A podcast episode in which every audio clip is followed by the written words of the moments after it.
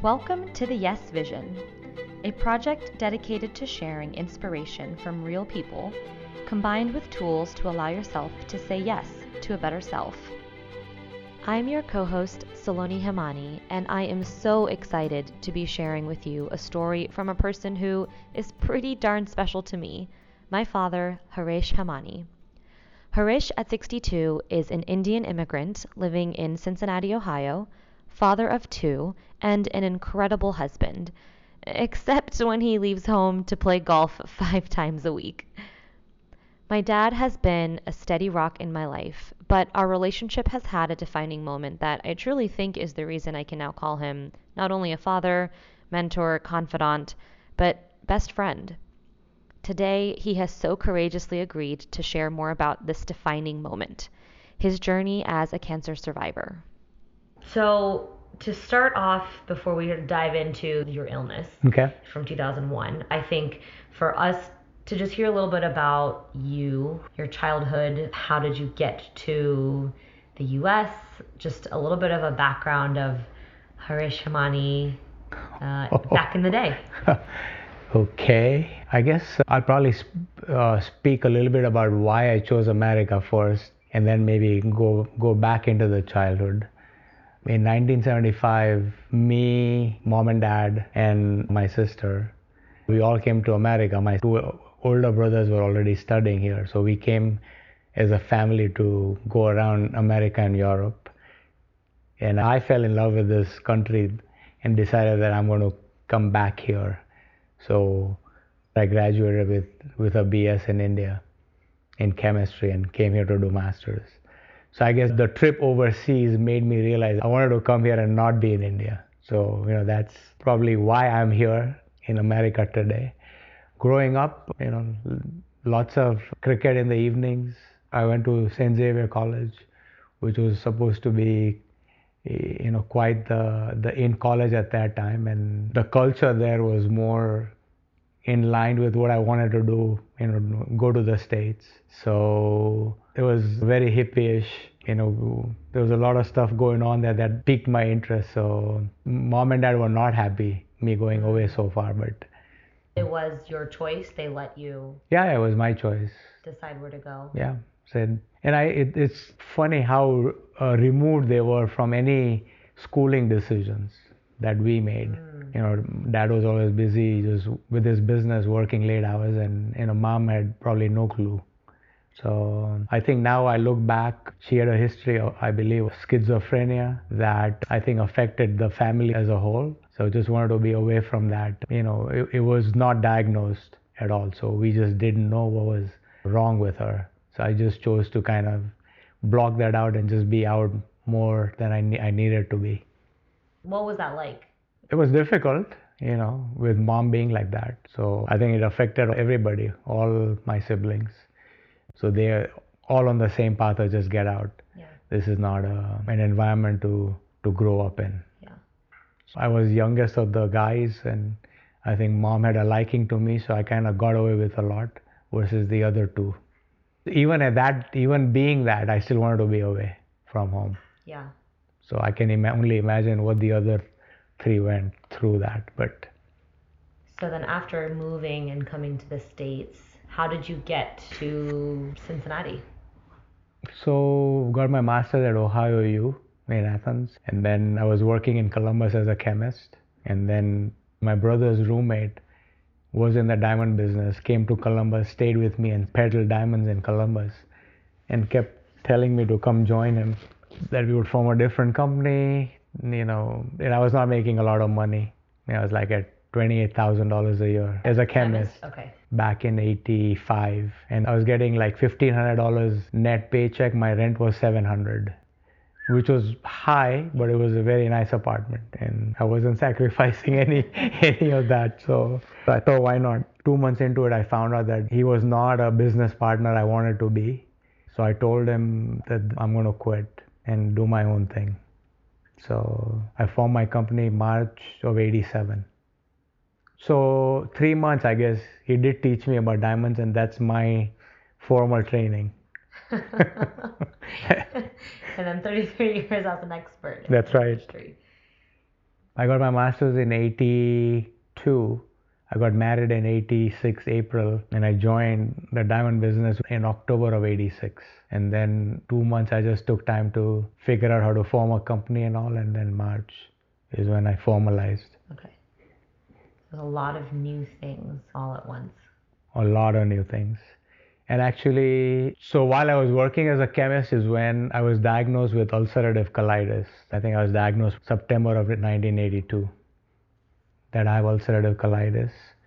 And it's, I was told it's a chronic disease and you take your meds and you just manage it.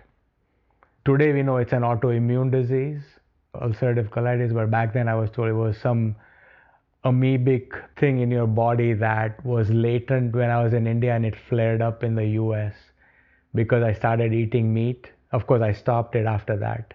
But is it true? I don't know. You know, it could be. How was it discovered? I was bleeding. I was bleeding a lot. So I did the colonoscopy and that's when they found out that the colon was all inflamed. What was it like for you living with ulcerative colitis? What was it like for the people around you?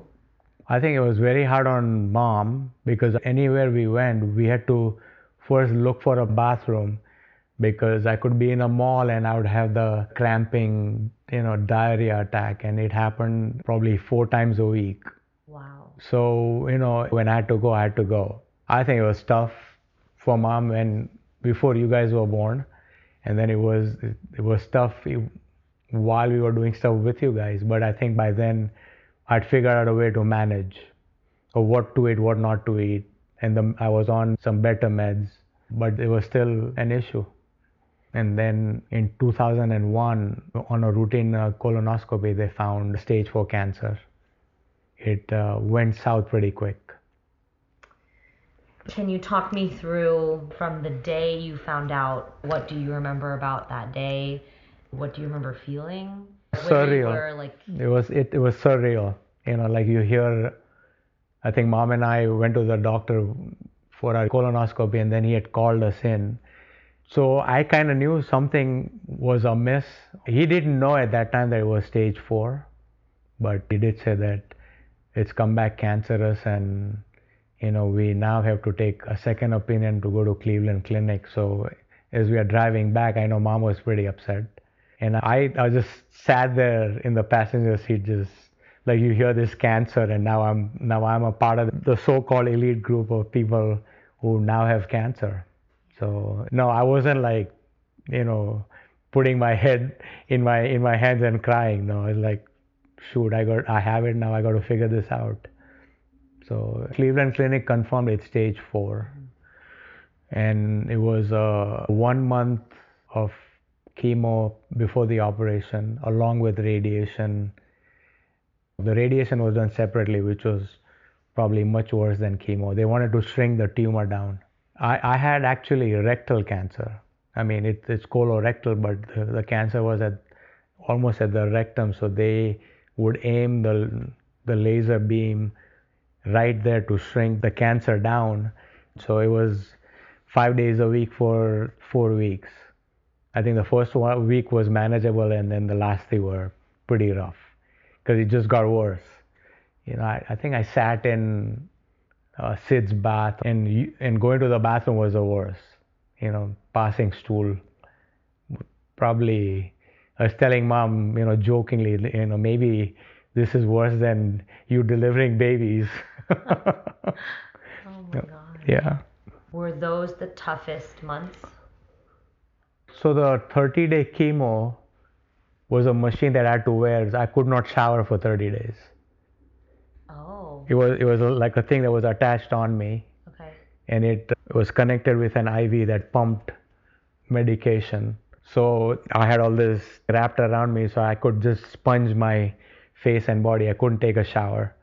So that and the radiation, I think the combination of those two and then after surgery, the first month where I, I felt like I had no strength. Maybe first two months after surgery. Are there times that you wanted to just give up no. and say, I'm done, this is too much? No. What was motivating you? I think you guys were young. I think you were probably 10 or 11. Rohan was 12. So yeah, then I had a business to figure out. So now I, I think I was just, you know, way too preoccupied with figuring all of that out. So no, it was never a question of I'm going to give up. You know, I just had to fight through this. And I think I could take a lot of pain. My tolerance was pretty high, but I think I had severe mood swings. And I vaguely remembered, I'm, but I'm sure I was not a, a, a guy to be around. I still have this weird memory of wanting to show you a grade and like running up. You were always in the room. You were all, always Yeah. up in the room when we would come back from school, especially on the the chemo days maybe or the radiation Right. days. I wasn't Chemo- sure. chemo chemo days. And running up to your room and being like, he's gonna be so happy. I finally got this grade, and you were really moody, upset, didn't want to talk about it. Kind of got aggravated that people kept coming into the room and feeling a little bit like, well, if my dad isn't going to be happy with me with the grades I get, what's the point? You know, I, I'm doing this for him, and you were the one that pushed us really Right. hard in that space. Right, You know. right. And so there are these weird memories here and there of, of kind of feeling like we're in this weird limbo. right, I do think mom protected us from a lot of things. right. I think she may have shielded you and Rohan from it to a degree, but so she probably took the brunt of it. Do you ever talk to her about it now? I haven't. Maybe now I will. but yeah, I, I think we have talked about that. It's it's always tough on the spouse. I was a patient. I was just going through it. I mean, didn't have a choice. So she was dealing with you know friends calling, relatives calling, my folks calling, you know, because I was I didn't want I was not in a mood to talk to anyone. So kind of probably shielded me from all of that. Now that you're able to look back on it, is there anything you would have done differently? I think what I would have done differently, Nav uncle had told me because I have ulcerative colitis for so long that I should go take up an opinion at Cleveland Clinic. This was in 97. Hmm. But I think I should have gone to get a second opinion. Yeah. And and then I think if I had gone there, then they would have recommended removing the colon.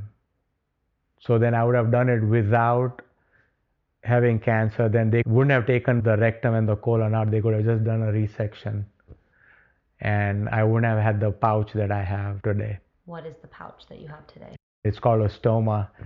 When they did the surgery, that's what they pulled out. The it's you know end of my small intestine. The waste has to collect from that point in a pouch. And that's an external pouch. It's an external pouch. I think the first year was just adjusting to that and adjusting to the to the fact that you know now you can you can see your your waste being collected. I mean, it's just the whole experience of you know, the cleaning of that, the cleaning of the area, the cleaning of the stoma. You just have to get used to it. Once you get used to it, you know, it's nothing. But today there are several colorectal cancer support groups on how to manage your stoma, what to eat, what not to eat. I mean, it's a lot easier for the patients today. And I would strongly recommend that they should seek out any of these groups that are out there. Yeah. Who you were pre cancer, pre this experience that you went through, post this experience. Has your perspective on what's important, your goals, purpose for living, have they changed? Maybe. Yeah, yeah, they have changed a lot. You know, I was, How so? you know, I, I probably went from a type A to the other extreme because it kind of gave me a sense of, you know, when you go through a life altering, possibly life ending experience, I can't be worried about small things in life. So I'm sure you and Rohan saw that. You know, not worry about your grades or not worry about, I'm going to make a little less money this year. And I think that all became really secondary. I think my focus became health after the first six months i got into a routine where i needed to get my health back in order so and i think even now i try and you know not bring in a lot of nonsense day to day stuff and sit and worry about it maybe a little apathy on, on a lot of issues so probably my way of like you know screw it i think i've dealt with bigger problems than this so Can you think of maybe two or three words that described who you were prior and then two or three words that kind of encompass maybe either who you are or how you want to live now? I think I was probably driven type A, judgmental, critical. And I think I've gone from that to I want to enjoy my life, you know, just be positive. And when you do that, I think a lot of things change.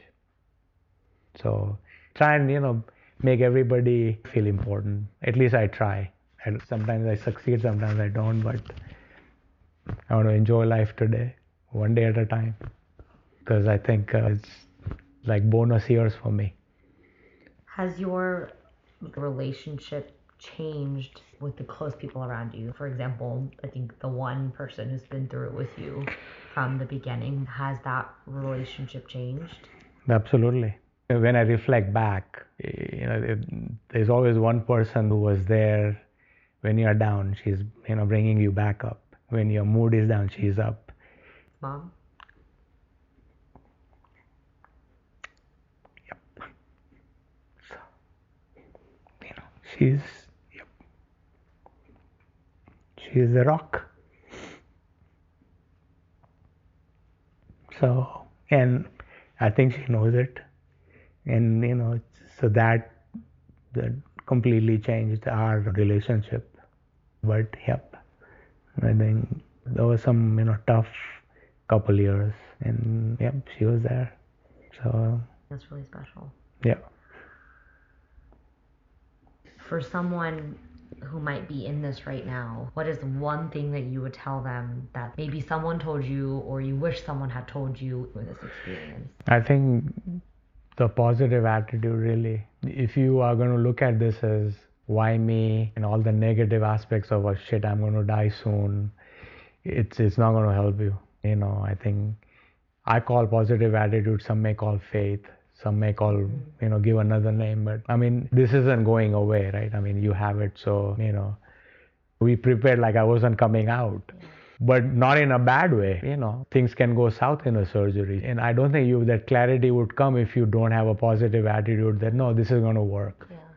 so I think, yeah, what's interesting to me is as you're talking, though, it sounds like to overcome some of the fear and the challenge, would you say there was a level of just acceptance of what is or what could be, and that being maybe death? I, yeah, yeah, absolutely. Yeah. I think maybe you're forcing me to dig deeper.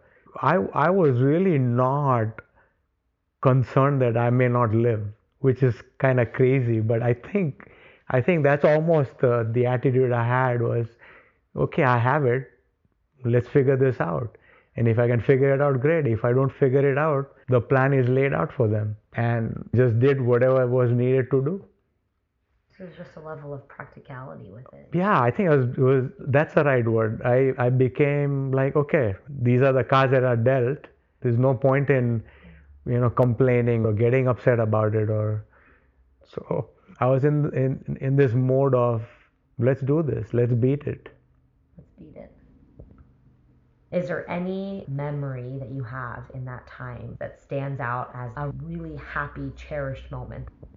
The overwhelming support of the, the friends and family. We had people taking turns to come and visit and stay and so there were not one there were multiple people who kind of really supported this yeah. which you know a lot of things could have gone south without them and like I said before, come what may, mom was there. I, I do think if she wasn't this strong and not as you know supportive in everything that was going on, it would be a tough journey. But it was never the case. She was just like, okay, let's let's do this, let's beat it. So yeah. Before all of this happened, growing up in India, you you generally don't talk about illnesses. Mm. I think coming here and then being with mom, I learned that it's okay to share. And I think that sharing makes it easier. Really, it does. People tend to not share.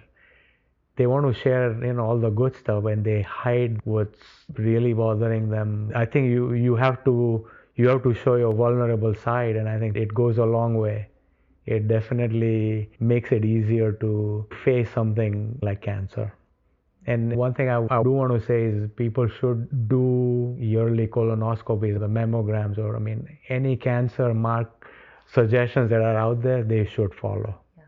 So I think that's very important. In the years that you have left, what do you want that life to be? I think I'm enjoying what I'm doing right now. I don't want to retire, but I also want to travel and play a lot of golf. and I think I'm doing all of that. So I think mom and I are enjoying lives right now, really, to the fullest. And I not worrying about the small stuff. And it'll crop up every day, but I'm meta aware. Love it.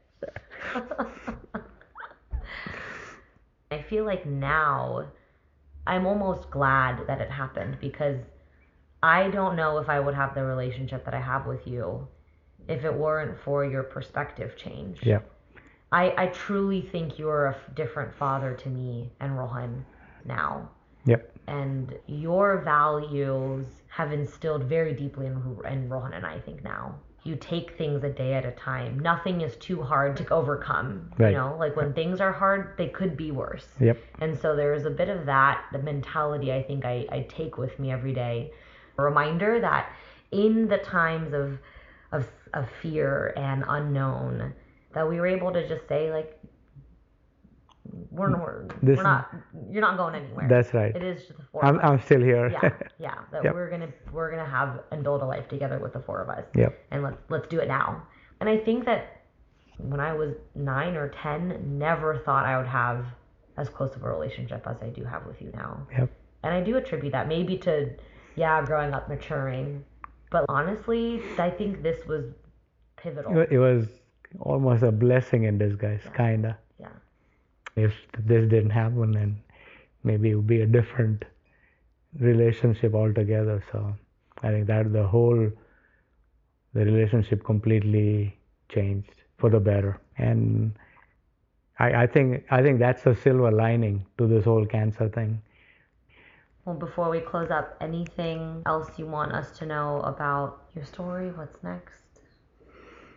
No, and if this helps anyone in any way, even one person, I think that would be huge.